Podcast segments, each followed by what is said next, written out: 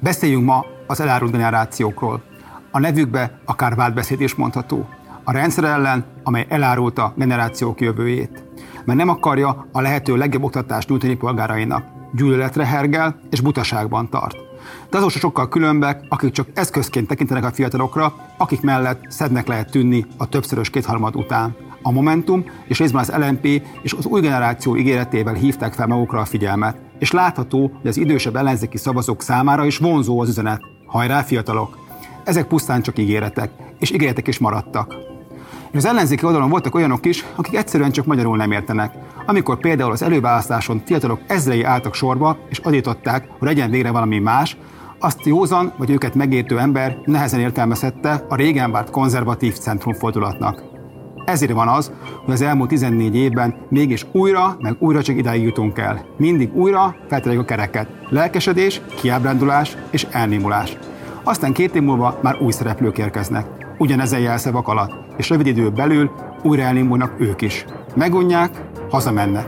Vagy külföldre, örökre.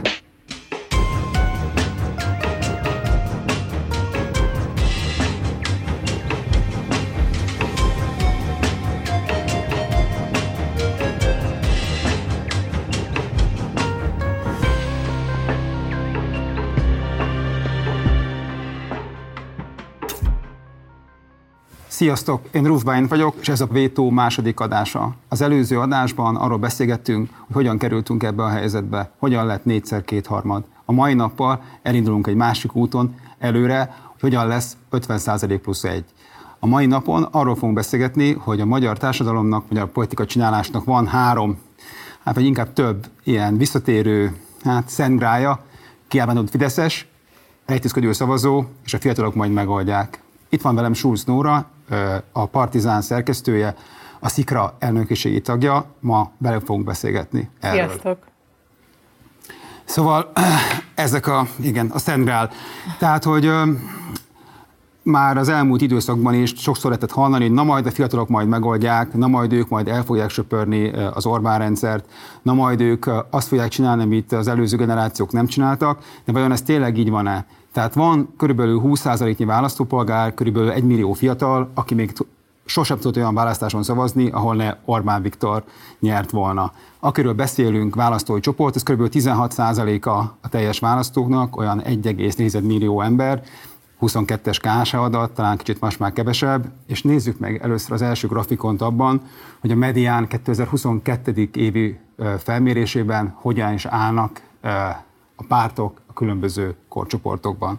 Szóval itt teljes mértékben látszik az, hogy a Fidesznek a támogatottsága a 18-29-es korosztályban hát nagyon kevés. Nem olyan kevés, mint amennyire egyesek gondolják, de azért kisebbségben van. Viszont egyre jobban növekszik, ahogyan a, a, a kor is növekszik, és az látszik, hogy az akkor még ugye ez a hatpárti ellenzék, ugye itt masszív többségben 45%-on áll, illetve a mi hazánk 20%-a, illetve a kétfarkú kutyapár 19%-át szokták mondani. Ugye itt volt egy, aztán egy ilyen, egy ilyen verseny, akkor kiáll jobban, akkor a, a, a kutyapárt, vagy a, a mi hazánk, illetve az összefogott ellenzék. Ugye ezt a versenyt igazából nem lehet eldönteni, annyiban igen, hogy a 22 áprilisában lévő valós választáson az látszott, hogy bármennyire is gondolták, de erre majd beszélünk a műsor során, bármennyire is gondolták, az ellenzéki stratégiák, hogy na majd akkor majd eldöntik a választást, el is döntötték a Fidesz felé. Hmm. És hogyha van egy másik uh, ilyen grafikonunk, ami az Iránytű Intézetnek a 23. évben készített felmérése, amiben az látszik, egy nagyon érdekes grafikon, ezt mindenkinek ajánlom, hogy jól nézze meg, mert ugye ebben az látszik, hogy hogy igazából miért nyer a Fidesz. De az is látszik, hogy a végig megyünk rajta, most a Fideszek majd a végével foglalkozunk, hogy ott van ugye a demokratikus koalíció, aminek ugye a tán a legöregebb a szavazó tábora, hát az látszik, hogy lényegében azt a fajta mintázatot hozza, mint amit annó a Magyar Szocialista Párt hozott. Van egy nagyon öreg és nagyon masszív 65 éves fölötti szavazói, és minél fiatalabbak az emberek, annál kevésbé, annál kevésbé szavaznak a demokratikus koalícióra. Ugye itt van az ő egyébként üvegplafonjuknak is az egyik oka, hogy egyszerűen nem tudnak a fiatalok, de most a fiatalok az azt jelenti, hogy 50 év alatt nyitni új szavazók felé.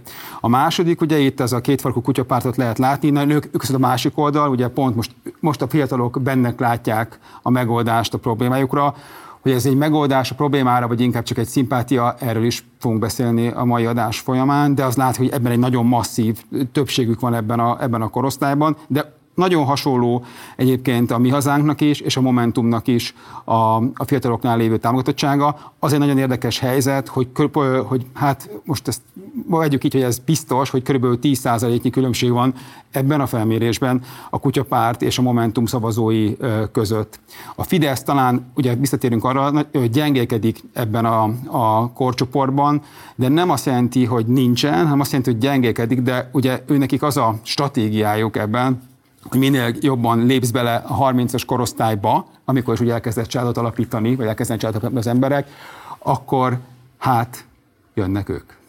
Igen, és szerintem talán amiatt, mert a Fidesznek van egy ilyen gyengelkedése a fiatalabb korosztályok körében, talán emiatt is alakult ki az a mítosz, hogy majd a fiatalok, vagy hogyha egy új generáció jön, akkor az alapvetően a Fidesznek a gyengülését, vagy akár a leváltását is magával hozhatja. Ez Szerintem nagyon sokan ismerik ezeket a kommenteket, amik elárasztják a különböző ellenzéki politikusoknak a posztjait, vagy bármilyen tartalmat. Ez a, hát egyszerűen nekünk már mindegy, van ez a defetizmus, és majd jönnek a fiatalok, és ők megoldják. Ez az ilyen túl lelkesedő, túlságosan is talán profetikusnak tűnő, a jövőt váró a változást a fiatalokban látó elvárás, és igazából én azt is értem, hogy ez miért van, mert hogy 2010 óta azt látjuk, hogy egyes tüntetési hullámokat, egyes ellenzéki mozgalmi hullámokat valóban egy-egy fiatal generáció, vagy egy új korosztály lobbant be, mm. amit szerintem nézzünk is meg, hogy ezek hogyan szoktak lezajlani, és aztán beszéljünk erről a jelenségről. Okay. Lehet színvonalas az oktatás. Lehet minden gyereknek egyenlő esélye lehet magyar a bolti paradicsom. Lehet zöld a fekete munka. Április 11-én szavazzon az LMP-re. Nem tetszik, hogy egyre rosszul érzem magamat a hazámban. Nem tetszik, hogy a haverok, a rokonok nem sokára diszidálnak.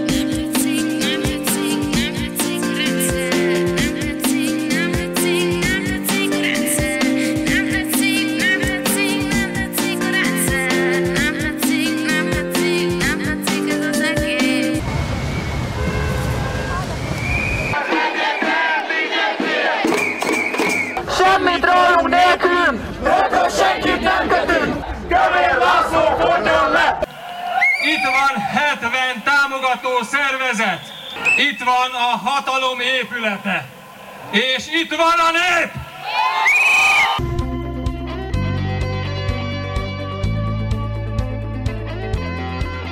Most pedig át fogjuk adni az arányosgyűjtő éveket a fővárosi választási iroda munkatársainak. Hajrá Olimpia, hajrá Momentum mozgalom, gyertek velünk! Köszönjük szépen, hogy itt voltatok este!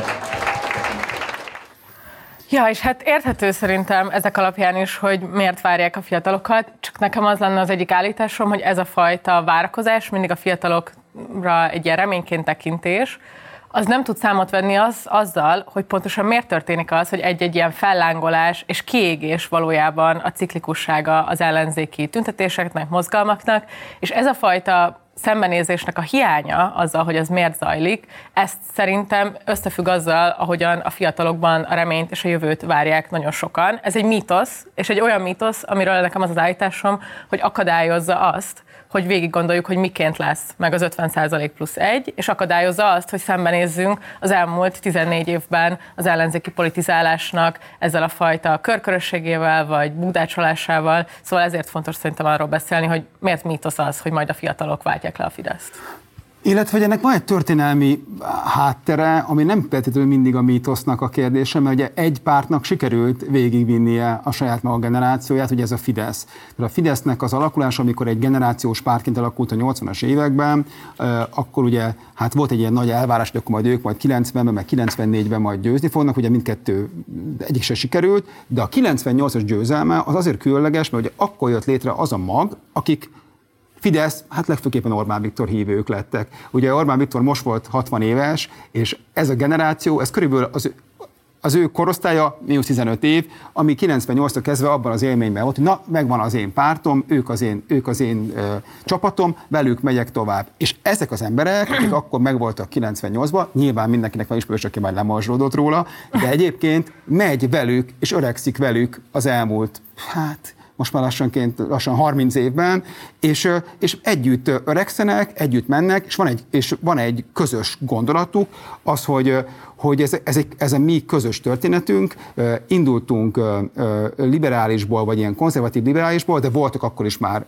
közös témáink, támogatjuk a gyermekvállalást, nem leszünk alárendelve a, a szuverenitásunkat megőrizzük, és, és hát mindenkiben vannak hibák, de azért alapvetően jót akarunk, és ez a történet, ugye a történet a lényege, egy megy, megy, megy, megy tovább. És egészen addig mennek, ameddig, tehát ezek igazából ugye látszik a korfájukon is, hogy azért öregszenek ők is ki, de azért mindig jönnek újabb és újabbak bele.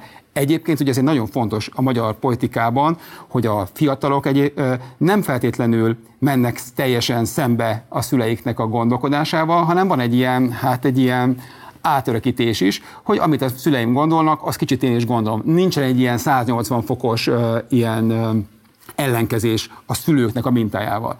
Aztán, hogy valahogy a 2000-es években, amikor az SDS abban a válságba került, hogy, hogy megszűnt tömegpárt lenni, akkor az akkori stratégák egyébként szerintem helyesen azt gondolták, hogy nyitni kell. Na, akkor ők fognak nyitni a, a fiatalok felé, mert érdekes módon 2004-ben és most 2023-ban is a fiatalok körül, vagy körében a legnépszerűbb ideológiai mondás, téma, irányzat, most tudják, hogy micsoda, az a liberalizmus. Még mindig ebben a ugye 14 évnyi antiliberális politikában, és mégis a liberális, ez egy, ez egy már nem olyan erős, mint volt a 2000-es évek elején, de még mindig van egy ilyen, van egy ilyen, van egy ilyen ereje. És az SZDSZ megpróbált erre felülni, és a 2004-es európai parlamenti kampányban egyébként kb. először, egy, először a magyar politikában egy ilyen hangulat, egy ilyen feel kampányt csináltak, ugye nagyon régen volt, de ez ugye ez az I Have a Dream-es Martin Luther King-es kampány volt, ami tényleg ott egy ilyen hangot, hogy na, kicsit olyan, mint a nem tetszik a rendszernek az előképe, érezd magad jól, adunk egy ilyen hangulatot neked, és akkor, gyere, és akkor gyere, gyere, gyere velem, aztán jöttek vele, aztán elmentek. Tehát, hogy, hogy ez, ez, ez, a, ez, a, ez a története, és onnantól kezdve, amikor átmegy, átmegyünk a 2010-es években, hát ott meg ugye meg más történik. Így, hát meg még esetleg szerintem arról is érdemes beszélni, hogy nem csak a Fidesznek sikerült egyébként fiatalokkal, vagy fiatalokra építve bázist létrehoznia, mm-hmm. mozgalmat létrehoznia, pártot létrehoznia, hanem a szélső jobb oldalnak. És szerintem a 2000-es évek történetének talán ez az egyik legfontosabb kérdése, ugye a szegény náci gyermekeink, ahogy a. TGM nevezte, tehát hogy mi történik azzal a generációval, amelyiknek a politikai aktivitást és ezt a fajta közösségi kötődést, amit a szélső jobb oldal biztosítani tudott, és csak a szélső jobb oldal tudta bizonyos szempontból, szerintem ez kimondható, biztosítani. Tehát az a fajta magyar szigetes, hungarista zenekarok körüli szubkulturális mező, ami igenis azoknak az embereknek, akik közösséget keresnek, akik társakra vágynak, és egyébként van valamilyen fajta akár közélet érdeklődésük, de nem feltétlenül az is lehet, hogy csak egyszerűen keresik ezt a fajta kapcsolódást. Ezt a szélső jobb oldal adta meg, és erre tudott építkezni a jobbik, és igenis azt az erőt, amit, amit akár a gárdalvatásokkal, stb., ezt a fajta kulturális erőt, ezt a jobbik és a szélső jobb oldal teremtette meg, és más párt szerintem erre a 2000-es évek óta nem láttam, hogy ilyen módon képes lett volna. Én inkább azt mondom, hogy van a Fidesznek is egy, egy generáció, egy új generáció, hogy a Fidelitás, ugye, ugye abból azért sok politikus lépett ki, ugye Rogán Antal, Szijjártó Péter, Cselpalkovics, mind, mind ott kezdte a Fidesz, ugye egy pártnak az ilyen, az ilyen Igen. keltetője. A, a, a Jobbik pedig ugye arra jött rá, hogy a, ugye a, a, az ő történetükben, ugye az előképük, ugye egyrészt, a, amit, amit talán az előző adásban beszéltünk, a, a Fidesznek a 2002-es veresége, illetve a miép. Na most a miében nem voltak ifjúsági, tehát volt, biztos volt, ifjúsági, volt ifjúsági tagozata, de nem voltak fiatalok, nem volt az a, az a kötődés, amit aztán a Jobbik meg tudott csinálni abban, hogy zenével, kultúrával, közösségi összetartással operált, és egyébként Hát nagyon jól operált. Szóval, hogy az ő, hogy mondjam, az ő táboruk azért az egy elég, egy masszív tábor. És mozgósítható volt. Ez és, és ezt azért is mondom, mert amikor néztük az adás elején, hogy a mi hazánk milyen jól áll a fiatalok körében, szerintem ez egy fontos dolog, olyasmi, ami kapcsolatot teremt a mostani mi hazánk és a 2000-es évekbeli jobbik között. Egyértelműen látjuk, hogy van egy ilyen fiatalosság a szélső jobboldalnak, Viszont szerintem ez a fajta közösségi, igenis összetartó, mozgósítható bázis szerintem a mi hazánk mögött ilyen módon már nincs meg. Tehát ahogyan láttuk azt mondjuk, hogy bejelentettek a választások után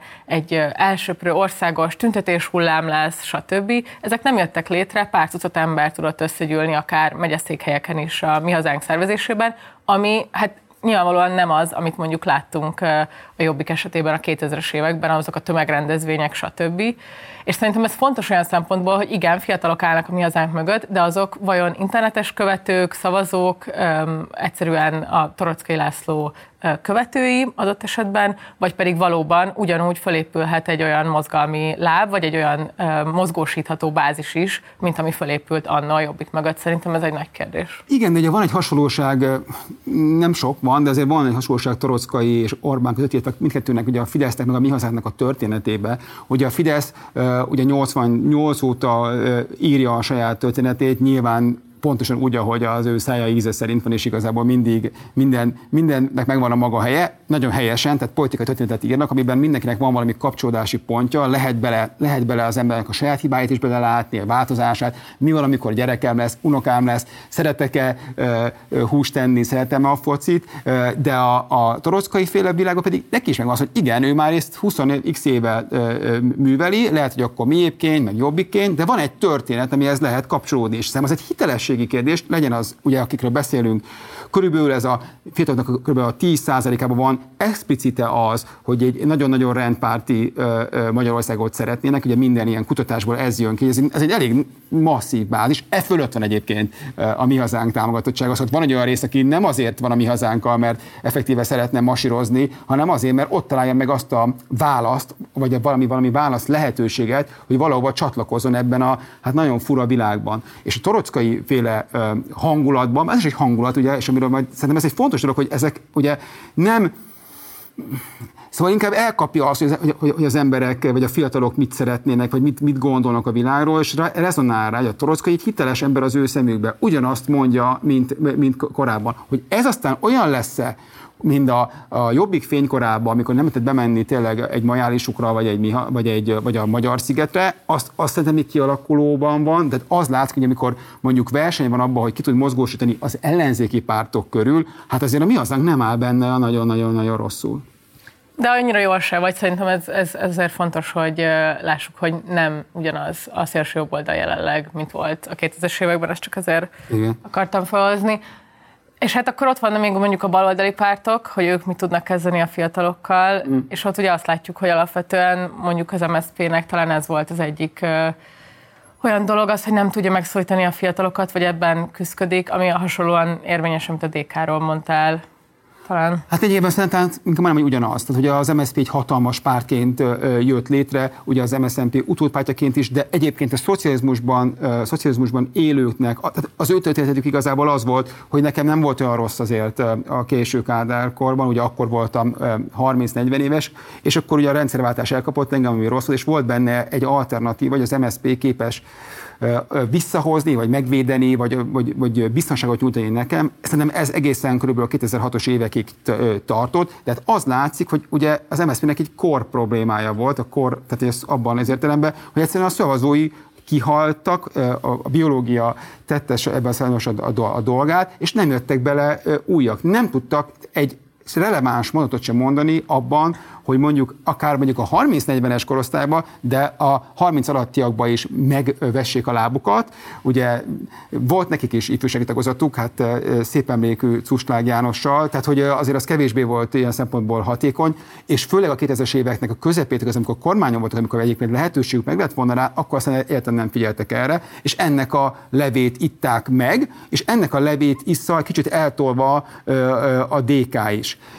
Igen, és szerintem ebbe a térbe egyébként azért benyomultak más szereplők, tehát hogy az, azt azért fontos mondani, hogy vannak baloldali ö, értékeket kereső, vagy baloldali pártokat adott esetben kereső fiatalok is, és szerintem ebbe a balliberális baloldali térbe érkezett bele akár az LMP, akár az Együtt, akár később a Momentum, viszont ezek szerintem nagyon fontos, hogy míg a szélső jobb oldalnál volt egy ilyen egységes ajánlat, egy egységes kulturális mező, stb., ez a baliberális fiatal szavazói csoport sokkal kevésbé elkötelezett a szervezetem mellett, vagy kevésbé tud a szervezet létrehozni egy ilyen szoros kötődést, akár hogyha azt nézzük az átszavazási hajlandóság, stb. Szerintem az ellenzéki vagy baloldali fiataloknál ez egy tök fontos dolog, hogy, hogy ez nem tud egy olyan erő lenni, nem tud egy, egy olyan szoros kötődés lenni, mint ahogyan akár a jobb oldalon. És egyébként az is érdekes szerintem, hogy a fiatalokhoz való beszédben is küzdködnek. Tehát, hogy a Momentum adott esetben úgy pozícionálta magát, mint egy fiatal párt, nagyon sok szempontból az elején, de most már inkább Momentum generáció, inkább már csak a saját generációjuknak beszélnek, vagy esetleg még um, annál idősebb korosztályhoz.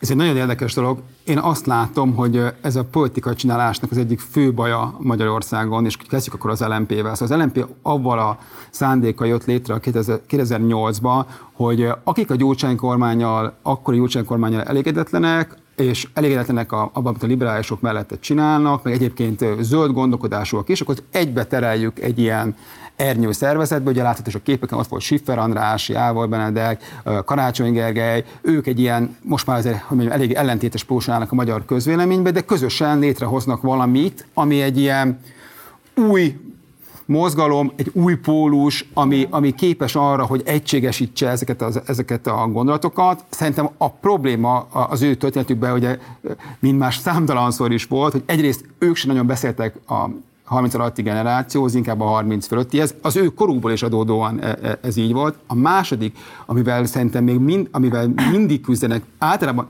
legfőképpen az ellenzéki oldalon, hogy van egy elképzelt szavazói, vagy szavazó az ő fejükbe, amit a politika csinálók, előző generációk mond nekik, oda beszéljél, ne, ne, ne legyél ciki, hordjál zakót, vagy inkább öltönyt, és, e, és azonnal, amikor belépsz a mezőre, felfele egy generációval feljebb kezdesz beszélni, szóhasználatban, kinézetben, hangulatban, ez második. A harmadik pedig, hogy az a történet, amiről beszélünk, szerintem nagyon fontos, hogy a politikában a csinálásban az legfontosabb, hogy legyen egy történet, amit, amit fűzöl.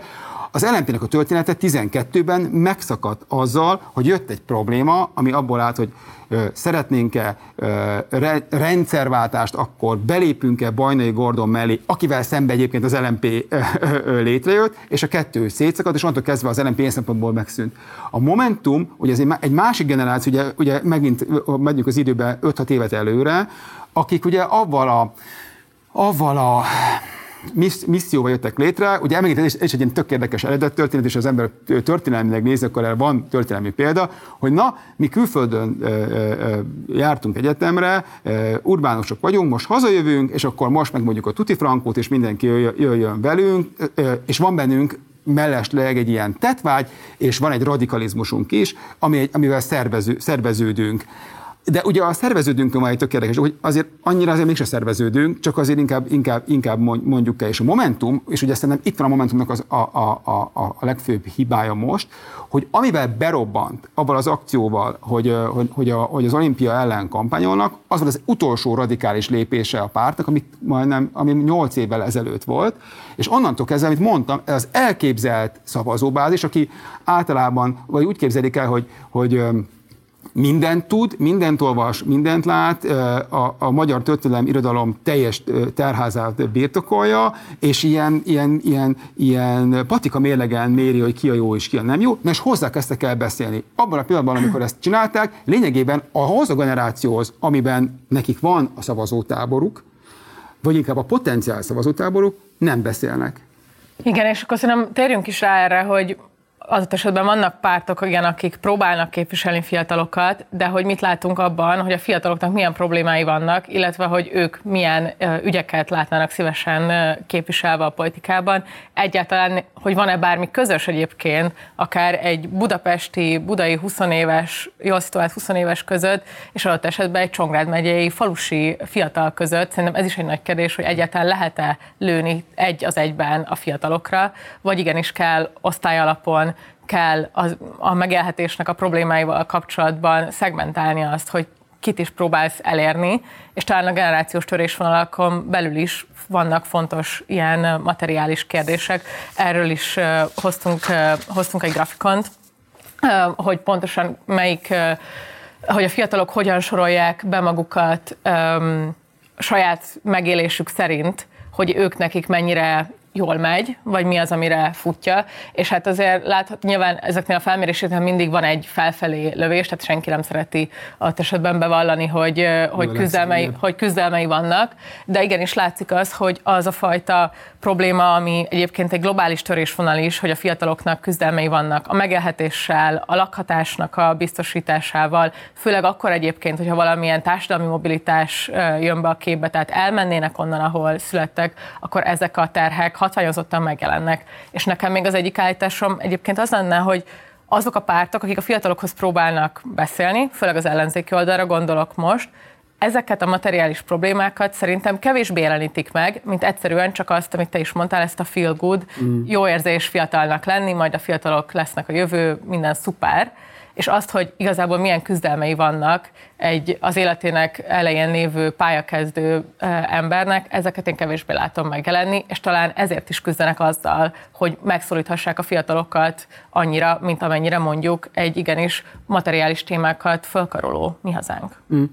Szóval, hogy ez egy nem egységes választói csoport, miért is lenne az? Tehát, hogy azért, mert valaki egy korosztályban tartozik, attól még a világról nagyon más tud gondolni. Rengeteg ilyen felmérés született, tehát lényegében nagyon pontosan lehet tudni, hogy ez a csoport miben más, mint, az, mint a, a következő, vagy megelőző és a, és a következő generációk is. Ami szerintem különbség és ugye ez is ugye megint a politika csinálásnak egy nagyon érdekes dolga. Vajon, és ugye ez, hogy mondjam, ez egy szomorú kérdés, de azért, azért abban a szempontból szomorú, hogy egyáltalán erről beszélni kell, mert hogy mert ezt tisztázunk az elején.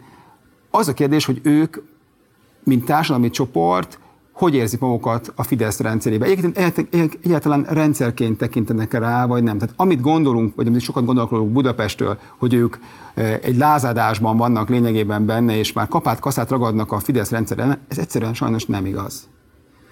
Ezek az embereknek a nagy többsége, beleértve, az, e, beleértve ellenzéki szavazókat is, azt gondolják, hogy Magyarország demokrácia körülbelül 57%-uk így, így gondol rá. Azt is gondolja, hogy, hogy választásokon le lehet váltani a Fideszt. A többség. Nyilván van egy radikális része az ellenzéki szavazóinak, aki nem így gondolja, de a többség ezt gondolja.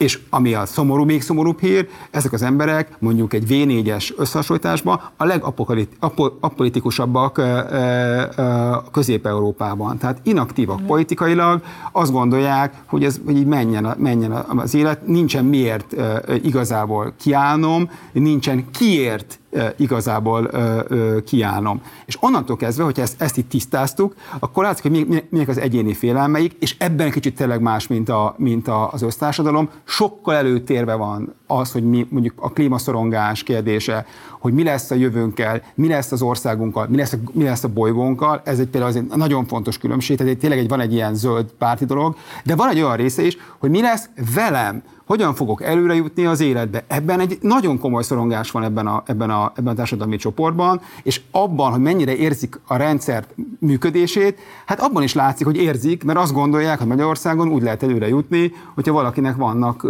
ö, kapcsolatai. És normálisnak gondolják ezt. Tehát hiába gondoljuk, vagy egy csomó gondolják azt, hogy ez milyen szomorú, és tényleg szomorú, mert a norma a Fidesz rendszernek a norma lebontása szerintem az példátlan ilyen szempontból, de ettől még ez a generáció, akik egyébként csak ezt ismerték, tehát ők nem ismertek mást a, a tudatos kor, korukban, mint a Fidesz rendszert és Orbán Viktor, azt gondolja, hogy ez így, ez így Hát ez szomorú, de azt így mennyire rendben van. Hogy miért gondolják ezt, az egy másik kérdés. De, de, de ezt gondolják, hogy azért gondolják ezt, mert nincsen egy olyan mankó, nincsen hozzájuk szólva, nincsen nekik bemutatva, hogy ez nem jó, ez rossz neked, az egyéni szinten, az ugye ez a feladat. És ugye mindig arról beszélünk, hogy mit kéne, csinálni, mit kéne csinálni az 50 plusz 1-hez, az például egy feladat lenne, hogy ezt a generációt úgy szólítani meg, ami ők, amit mondtál, amiket őket érdekli. Nem a feel nem szólítod meg őket, mert akkor csak feel good van.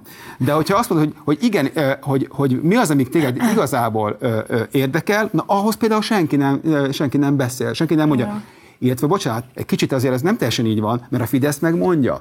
Tehát a Fidesz tudja, hogy ott van neki egy lemaradása, ezért egyrészt várja, hogy bekerüljön abba az korosztályba, amikor szeretne magának gyereket, lakást, megélhetést. Kettő pedig, ugye ezért tett azért a, a választások előtt sok gesztust a, a, a, a fiatalok felé, ugye mind az SZIA mentességben, mint a, a minimálbér emelésben, tehát hogy ők azért tudják, hogy oda neki kell hatniuk, és az az igazság, és ugye ez is egy fájó igazság, hogy ez a korosztály is a zsebe alapján szavaz, és hogyha úgy, érze, úgy, érzette, úgy, érz, úgy érezte akkor, hogy a Fideszre, a Fidesz világban nekem jobb lesz, vagy nem lesz rosszabb, akkor ő oda szavazott. Hiába gondolt az, hogy, nem, hogy bizonyos dolgokkal nem ért egyet. Igen, ez, ez szerintem abszolút van. Meg az is, hogy amiről beszéltél, hogy a, a, az Orbán Viktornak a generációját, vagy ezt a rendszerváltás körül generációt tudták hozni magukkal, ugye ebben szerintem az nagyon látható, hogy ők a populáris kultúrát használták. Hogy. Tehát ahogy a, ahogy a kereskedelmi tévékbe bementek, azok a gyerekműsor, éneklős műsor, te, mindenféle dologba bementek fideszes politikusok a 2000-es évek alatt, Szerintem ez egy érdekes kérdés, hogy jelenleg az ellenzék nem tudja használni azokat a kommunikációs felületeket, vagy csak öm, így úgy, amelyek igazából ennek a fiatal akár 25 alatti, 30 alatti generációnak a platformjai. Tehát, hogy például most nagyon erősen látszik az, hogy Karácsony Gergely mondjuk a TikTokon nagyon erősen kommunikál, és ő egyébként a fiatal körében egy népszerű politikus, és itt meg talán az a kérdés, hogy mennyiben lesz egy kifizetődő stratégia ennyire a fiatalokra lőni. Tehát, hogy szerintem ezek itt egy ilyen egyensúlyozás, hogy amennyiben nem tudsz a fiatalokhoz szólni, nem tudod használni azokat a kommunikációs felületeket, nincsenek meg azok a témáid,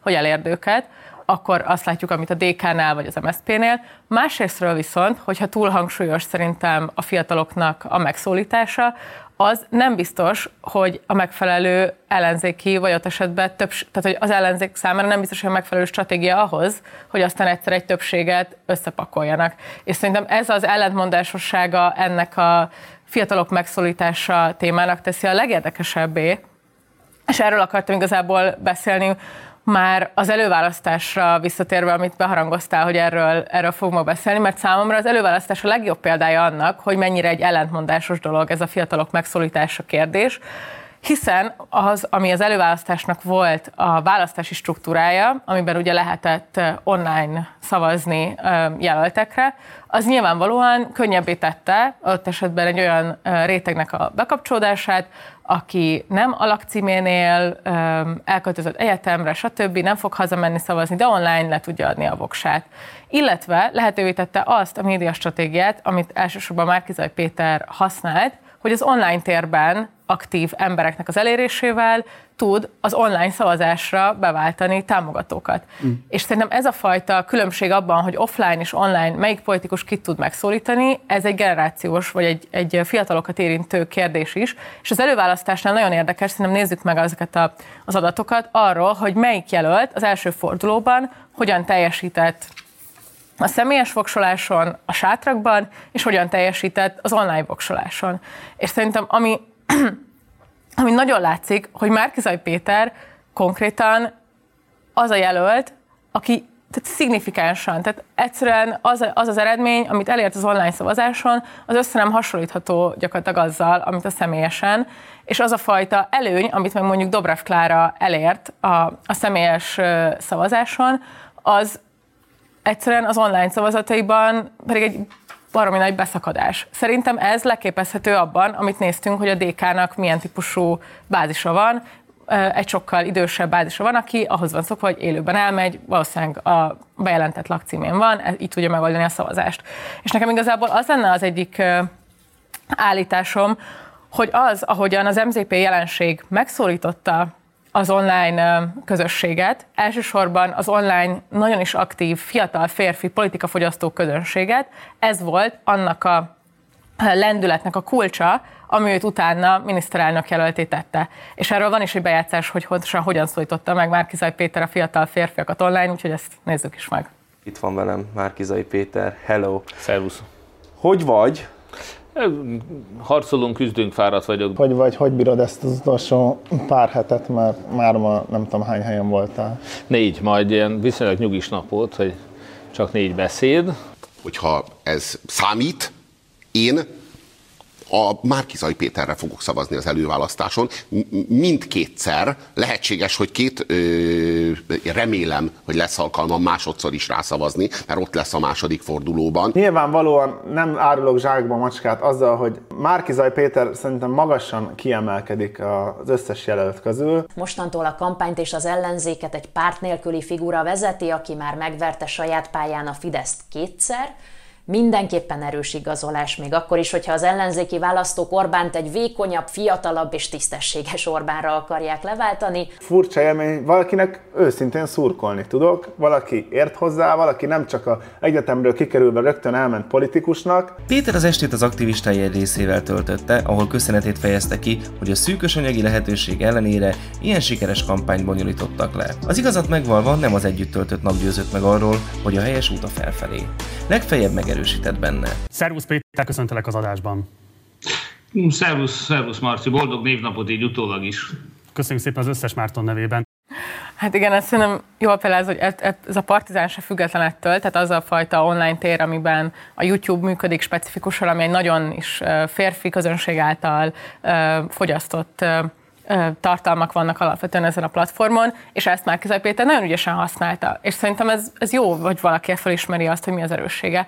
Azonban pontosan miért hoztunk létre egy olyan előválasztási rendszert, ami nem képezi le a valódi választást. Tehát egy, ugye már csak az is, hogy két fordulója van, nincs két forduló jelenleg Magyarországon, de az is, hogy online nem lehet szavazni Magyarországon, legfeljebb levélben külföldről.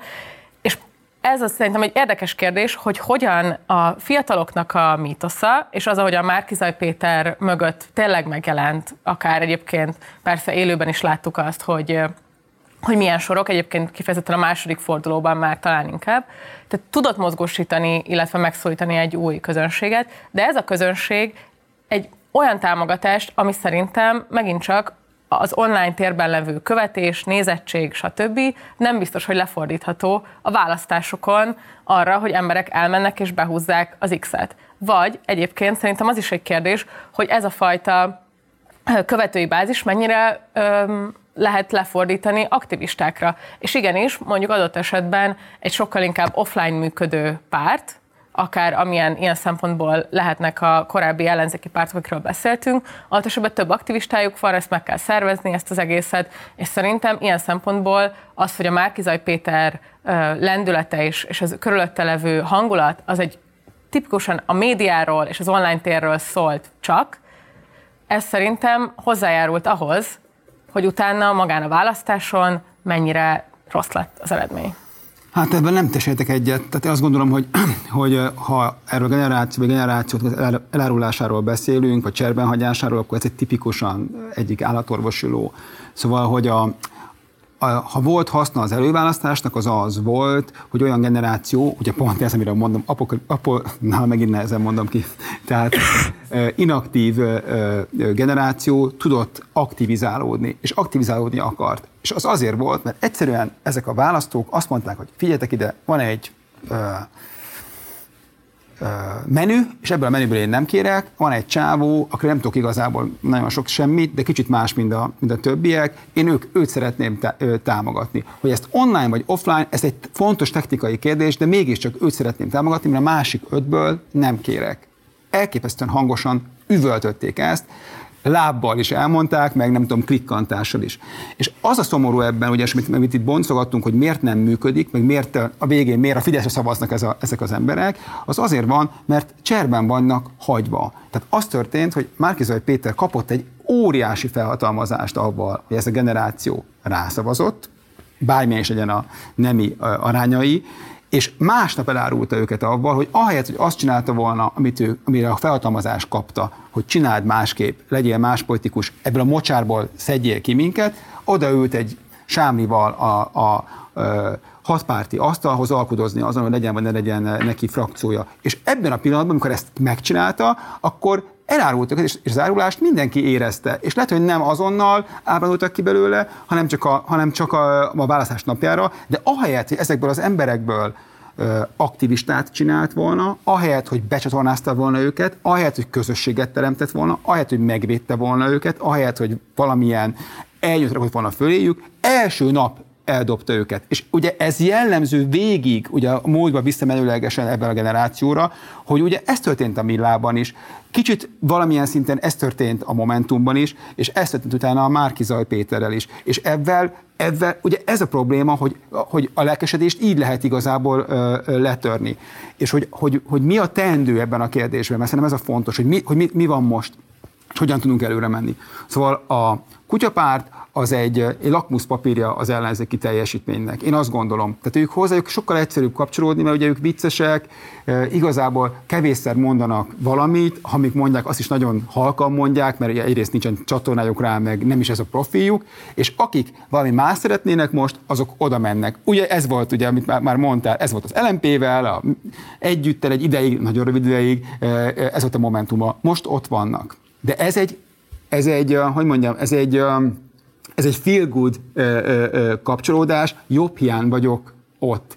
Hiszek bennük, tiszták, van történetük, Hát és kérdés, hogy mi lesz a választásokon, mert azért a, a kétfarkú kutyapárt az már többször láttuk jobban teljesíteni közönkutatásokban két választás között, mint ahogyan aztán magán a választáson. Nekem ez egy kérdés, hogy ez, ez megváltozik. Ez egy kérdés, ugye szerintem nagyon más helyzet most negyedik kétharmad után, hogy most már tényleg már nem lehet elmondani azt, hogy igen, ha ők rájuk, ha rájuk szavaztak, akkor megint miatt, miattuk lesz kétharmad, mert egyébként egyszer sem volt miattuk kétharmad, de, de, de minden esetre most egy másik helyzet van, egy nagy kiábrándultság van. A mi hazánkhoz való viszony, az egy teljesen más, az egy sokkal erősebb kötődés, mint a kutyapártos kötődés, sokkal erősebb, és az ő szavazói szerintem mennek is velük, és nagyon érdekes lenne igazából megérteni, hogy, hogy azok, a, azok a szavazók mit látnak Torockaiban, mert szerintem azt látják, hogy mindegy, hogy mit mond, de legalább mond valamit és képvisel valamit, radikálisan mond valamit, ami nekem tetszik. A Fideszről ugye beszéltünk abból a szempontból, hogy, hogy ő vár és, és, és dobálja be a, a, a cukorkákat szerintem az ő szempontjukból helyesen. És akkor itt van szerintem a, a Momentum, ami egy, ugye az a kérdés, hogy, hogy az 50 plusz egyet hogyan lehet elérni, ugye amiről beszéltünk. És ugye az a kérdés, hogy, hogy egyszerre kell mindenkire lőni, vagy szegmentálni kell. Ezek a nagy stratégiai kérdések. És a stratégiai kérdés az, hogy egy párt képes-e akár domináns szerepet is ö, ö, betölteni egy generáció életében. Hát, mint láttuk, képes, ugye a Fidesz is képes, ö, még akár most is, az MSZP is képes volt, most már a DK van helyette, a Momentum meg miért nem képes? És én szerintem a válasz az az, hogy azok a témák, amikkel ők dolgoznak, és mindig reménykednek, hogy na majd az lesz majd az új, az új olimpia, ezeket a témákat egyébként az ő szavazóikat se érdekli. Tehát, hogy még egyszer felüllőnek, egy, egy, referen, egy rossz referenciacsoporttal gondolkodnak, és nem arról beszélnek, hogy mondjuk például, mondjuk egy példát, ha valaki egyetemre kerül be, és nem Budapesten, nem a más kerületről átmegy a, az ötödik kerületbe, hanem mondjuk egy kisfaluból felmegy, vagy átmegy a megyejogú városba, akkor hogyan fogod élni? Hogyan lesz ő neki lakhatása? Nem, tehát hogyan fogja magát ott, ott, ott, ott érezni? Hogyan tud egyáltalán bármit is lépni uh, egyről, kettőről? Na erről például egy, egy, egy büdös szó nem, es, nem esik, hanem ehelyett mindig megint képzelt témákról vannak, és ez egyszerűen az van, hogy van egy uh, nem években mérhető, hanem inkább státuszban mérhető uh, uh, lyuk a politikai beszélők, és akikhez beszélnek hozzá. Igen. Ez szerintem teljesen igaz, amit a Momentummal kapcsolatban mondasz. Én tényleg azt gondolom, hogy a 22-es választási kampányról azért is érdemes beszélni, vagy arról a kétharmadról, hmm, mert hogy amit szerintem a Márkizai Péter ilyen szempontból a fiatal férfiakra való lövése stratégiai problémának tekintem, és abból a szempontból, mert annak a nem értése, hogy ki az ellenzéki bázis, illetve hogy ki az, akit el kell vinnem szavazni, ahhoz, hogy nekem meglegyen a többségem. És ez szerintem ilyen szempontból baj az ellenzéki közösségnek szerintem a fiatalok preferenciáira való túlzott érzékenysége, vagy az, hogy ha valakit a fiatalok túlnyomóbb többségben támogatnak, akkor ő lesz majd a jó jelölt, vagy az új, az új hős, akiben bele projektál az ellenzéki közösség hiszen valójában, ha azt nézzük, hogy kiket kell meggyőzni, vagy kiket kell elvinni, az egyébként nagyobb részt nők, és egyébként nagyobb részt középkorú ö, emberek. És szerintem én csak ezért hozom ezt vissza, hogy persze szerintem kellene, hogy legyen párt az ellenzékben, ami tud mozgatni fiatalokat, és tud az ő pártjuk lenni. Persze kérdés, hogy megint csak amiről beszéltünk, hogy lehet-e különböző osztályú fiatalokat egyszerre, de az, ahogyan a fiatalok túlhangsúlyozása igenis megöli bizonyos szempontból azt az ellenzéki előválasztási folyamatot és bizonyos szempontból magát a választási kampányt félreviszi, ez szerintem a jövőre nézve egy fontos kérdés, és fontos kérdés a mára nézve is, ahol megint csak egy diáktüntetési hullám, és megint csak a fiataloknak, a fiatalokra való fókusz az, ami brutál erős az ellenzéki közösségben, az ellenzéki nyilvánosságban. És ez nem azt jelenti, hogy ezek nem fontos ügyek, ez nem azt jelenti, hogy ezek nem fontos választók, de igen, és szerintem az egy stratégiai kérdés, hogy kinek a problémáira, melyik ügyekkel megyünk. Bocsánat, igen, ebben, ebben egyetértünk, vagy részben egyetértünk, de azért egy dolgot ne felejtsünk, hogy mik a stratégiai célok mondjuk az 50 plusz egyhez, és hogy a, a Fidesz hogyan gondolkodik. A Fidesz úgy gondolkodik, hogy, hogy ha ahol nem tudok többséget teremteni, ott két dolgot kell csinálnom. Tartanom kell őket ugyanabban az apátiában, ugye ebben a 18-30-as korosztályban, ez egy kicsit szerintem megy, adjak neki gazdasági előnyöket, amíg szintén megy, és tegyem azt, hogy akik, akik esetleg bármifajta hatással bírhatnak rá, azokat meg hülyének mutassam. Ugye ez a három, hogy mondjam, ez, ez, ez így megy.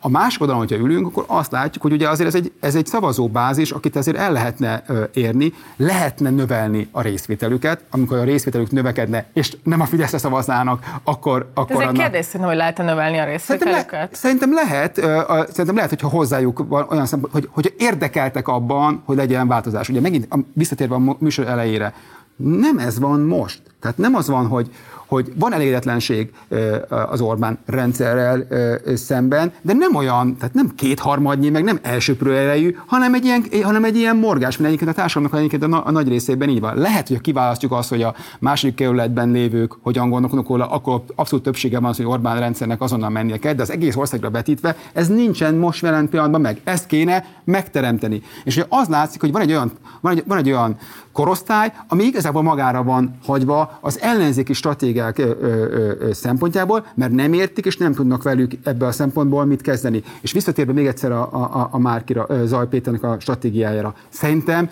az nem volt egy rossz ötlet, hogy legyen egy olyan csoport, aki engem támogat, és abban, abban legyek a lépszerű.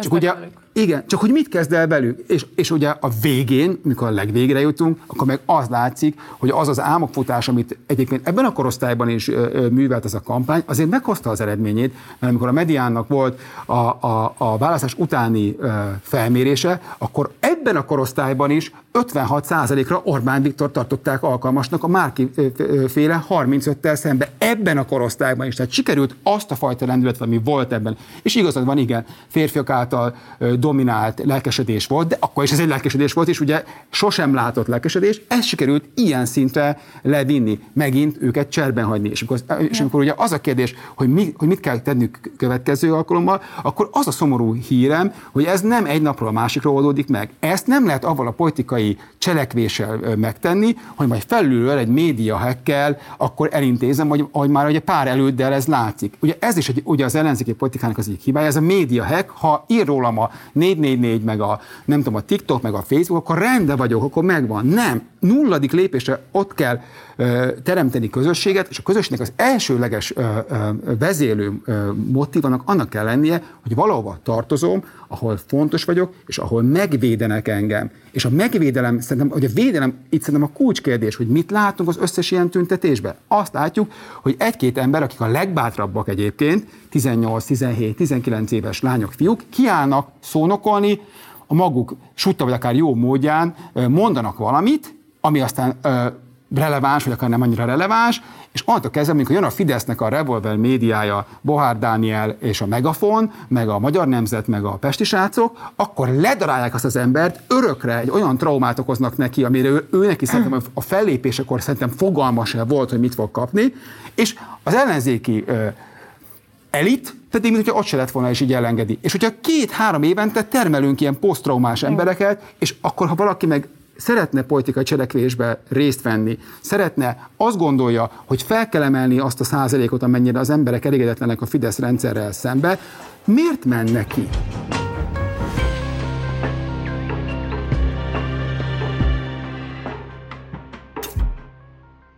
Azt ígértük, hogy ebben a műsorban megoldásokat próbálunk találni, mivel lehetne és kéne foglalkozni az ellenzéknek, avval, hogy ez a bizonyos 50% plusz egy sikerüljön.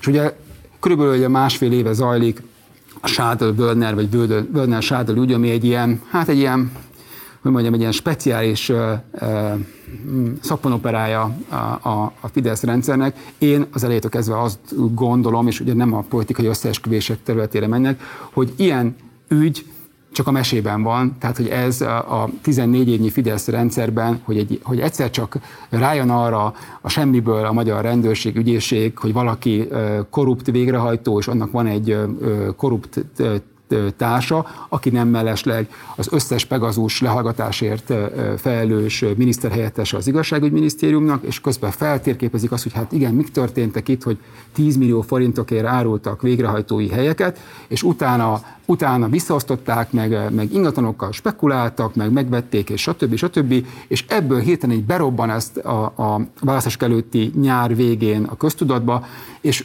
én akkor is és most is azt gondolom, hogy ugye, ugye hát biztos, hogy van a Fidesz rendszerében korrupciós ügy, de vannak olyan korrupciós ügyek, amiket arra lehet használni, hogy megmutatjuk azt, hogy nálunk ugye jogállam van, és lehet a, a ellenzéki nyilvánosságot hónapokig, most már lassanként évekig is avval fárasztani, hogy végig menjenek minden egyes szálon, hogy szerkesztőségek dolgozzák fel a több ezernyi lehallgatási ö, ö, ö, ö, iratokat, hogy mindenféle bulvár témákat nyissunk, és hogyha ránézzünk erre az ügyre, akkor azt látjuk, hogy legalább négyszer hozta valaki vissza mindig a köztudatba a bírósági tárgyalásig, különböző ilyen kis bele, ilyen kis cukrocskákkal, hogy van valamilyen DVD felvétel, hogy uh, hogyan, milyen luxus módon éltek, hogy hogyan beszéltek egymással, stb. De most ezt félretéve, én azt gondolom, hogy ez egy, hogy ez egy hát finoman szóval is inkább azon, hogy rendezett uh, uh, bírósági ügye a, a Fidesz rendszernek, de van egy olyan aspektusa, ami szerintem érdekes, és inkább avval, ha lehet, avval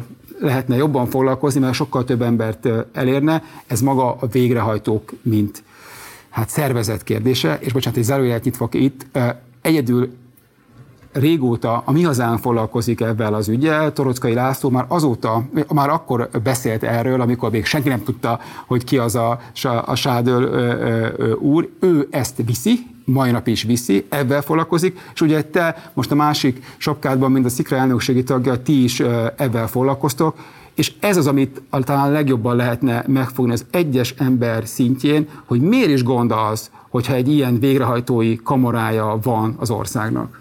Én egyébként azt gondolom, hogy persze van ez a bulvár faktor, de azért tényleg azok a, a nyilatkozatok nagyon súlyosak és afelé mutatnak, hogy itt igenis akár a, a kormányzatnak a legmagasabb szintjei felé húzódó szálak. Szerintem ez a fajta figyelem, lehet jó arra, hogy arról a valójában a lakhatási válsághoz, a megélhetési válsághoz kötődő részéről a végrehajtási ügynek beszélni tudjunk, ami egyébként egy sokkal nehezebben beüthető kérdés. Hm. Tehát az, hogy mi van igenis azokkal, akiknek a devizahitele bedölt, azoknak, akiknek más, apró, akár közüzemi tartozása fölhalmozódott, és ezért végrehajtást nyitottak ellene, vagy valamilyen családi sors, tragédia miatt olyan helyzetbe került, hogy nem tudta rendesen fizetni a hitelét, és akár nem szóltak neki arról, hogy elmaradása van. Tehát, hogy itt olyan igazságtalanságok, olyan családi sorsok halmozódnak föl a végrehajtási ügy mögött, amelyekre én azt gondolom, hogy nehéz egyébként önmagában médiafigyelmet szerezni, és ez igenis fontos. Az, hogy megszemélyesíthető, az, hogy Sádu György és Völner Pál miket tettek, vagy a többi végrehajtó, ez fontos ahhoz, hogy ütni tudjuk azt a kérdést, hogy miért is indul 400 ezer végrehajtás Magyarországon. Ez mit mond el egyébként az országról, és nem azokról az emberekről, akik ellen az a végrehajtás indul, hanem hogy pontosan miért kell az, hogy emberek ne tudják kifizetni a számlájukat, vagy hogy, hogyha nyugdíjból élnek, a nyugdíjuknak akár a felét elvegyék egyébként, akár végrehajtásokra. Tehát, hogy ezek a fajta tényleg visszaélések, szörnyű igazságtalanságok azok, amik szerintem tényleg százezreket érintenek, és emiatt egy hasznos ügy, a végrehajtói ügy, vagy emiatt lehet egy olyan ügy, ami akár az 50% plusz egy szempontjából belenyúl a Fidesznek a bázisába. Mert az nincsen, hogy 400 ezer végrehajtás indul egy évben, vagy fizetési elmaradási ügy, és abban nincsen Fideszes. Mm. Azt gondolom, hogy de, vagy azokban a, azokban a um, kilakoltatásokban, amik indulnak, akár több száz is egy évben, ezekből olyan, olyanok is vannak, amelyek elhelyezés nélküliek, tehát hogy konkrétan valakit egy olyan ingatlanból lakoltatnak ki, ami az egyetlen hely, ahol élni tud. Hajléktalaná tesznek embereket a végrehajtók. Majd utána persze az rátesz egy súlyos lapáttal, hogy mondjuk azokat a lakásokat hogyan szerzik meg maguk a végrehajtói karhoz tartozó emberek, vagy az ő munkatársaik, és ők hogyan vagy, szereztek vagyont abból, hogy kilakoltattak rászoruló, eh, nehézsorsú embereket. És szerintem tényleg ez az, ez az a dráma, ezek az emberi sorsok azok, amik miatt fontos ezzel foglalkozni, az, hogy az értékének a töredékéért elárverezhetnek lakásokat, az, hogy egy rossz közjegyzői döntés, olyan típusú jogi tudás kell ahhoz, hogy egy ember meg tudja védeni magát a végrehajtással szemben, ami egyáltalán nem általános Magyarországon. Tehát szerintem kell, vagyis hogy mondjam, jól jön a Shadow Wölner, prostituáltakhoz járnak, luxuskocsiaik vannak, ide-oda utazgatnak, stb. Ez igenis felháborító, és rámutat arra az egyenlőtlenségre, amiben az Orbán rendszerben a gazdagok egyre gazdagabbak, a szegények egyre szegényebbek, amiről múlt héten beszéltetek a Szilárddal, és igenis ez az, ami alkalmassá teszi arra, ez a megszemélyesíthetősége, mm. hogy utána behozzuk, hogy miért igazságtalan és felháborító ez az egész rendszer, és hogy valamit kezdjünk már azzal a szociális védőhálóval, amit a Fidesz teljesen tönkretett, hogy ne kerüljenek valójában emberek végrehajtás alá, ez lenne a cél. Igen, talán az az igazság, hogy ugye így lehet a korrupciót valamennyire használni a politika csinálásban, mert ugye az is egy, hogy mondjam, az is egy szentgrája az ellenzéki politika csinálásnak, hogy a korrupció egyáltalán avval lehet politikai eredményt elérni. Ha ez így lenne, 14-ben már nem Orbán Viktor lenne valami miniszterelnök, nem így volt, és ugye ez egész Völner Sátorújhez visszatérve, ugye zajlott ez az esemény, rengeteget foglalkoztak vele a választások környékén, hatalmas breakingekben ők lettek a különböző ügy a szálai csöpögtetve, és a végén kétharmad lett, sőt, azon a helyen a Komár Mesztergom kettes számok közöttében, ahol a Völner Pál indult volna helyette, más indult, nagyobbat nyert a Fidesz, mint valaha. Ez igaz, ez igaz, de az is igaz, hogy egy tüntetés nem szerveztek. Egy valódi, valódi használata ennek az ügynek az ellenzéki pártok részéről nem volt. Csak a média hack. Hát igen, és szerintem ez, ez az, ami egy kulcskérdés, és ez az, ami miatt el lehet azt mondani, hogy a Völner Shadow per egy kirakat per, és ez, ez egy fontos állítás,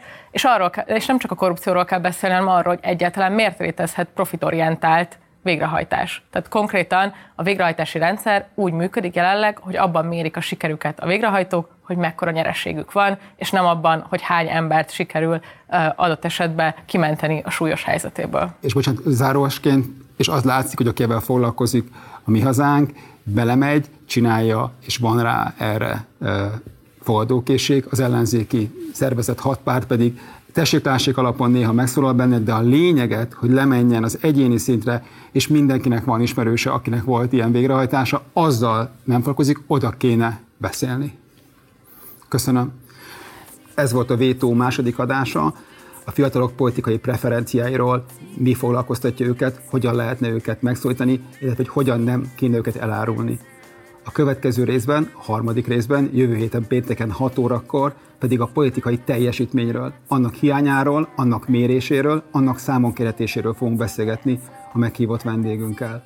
Addig is, ha nem akartok lemaradni, iratkozzatok fel a Partizán YouTube csatornájára. Köszönjük!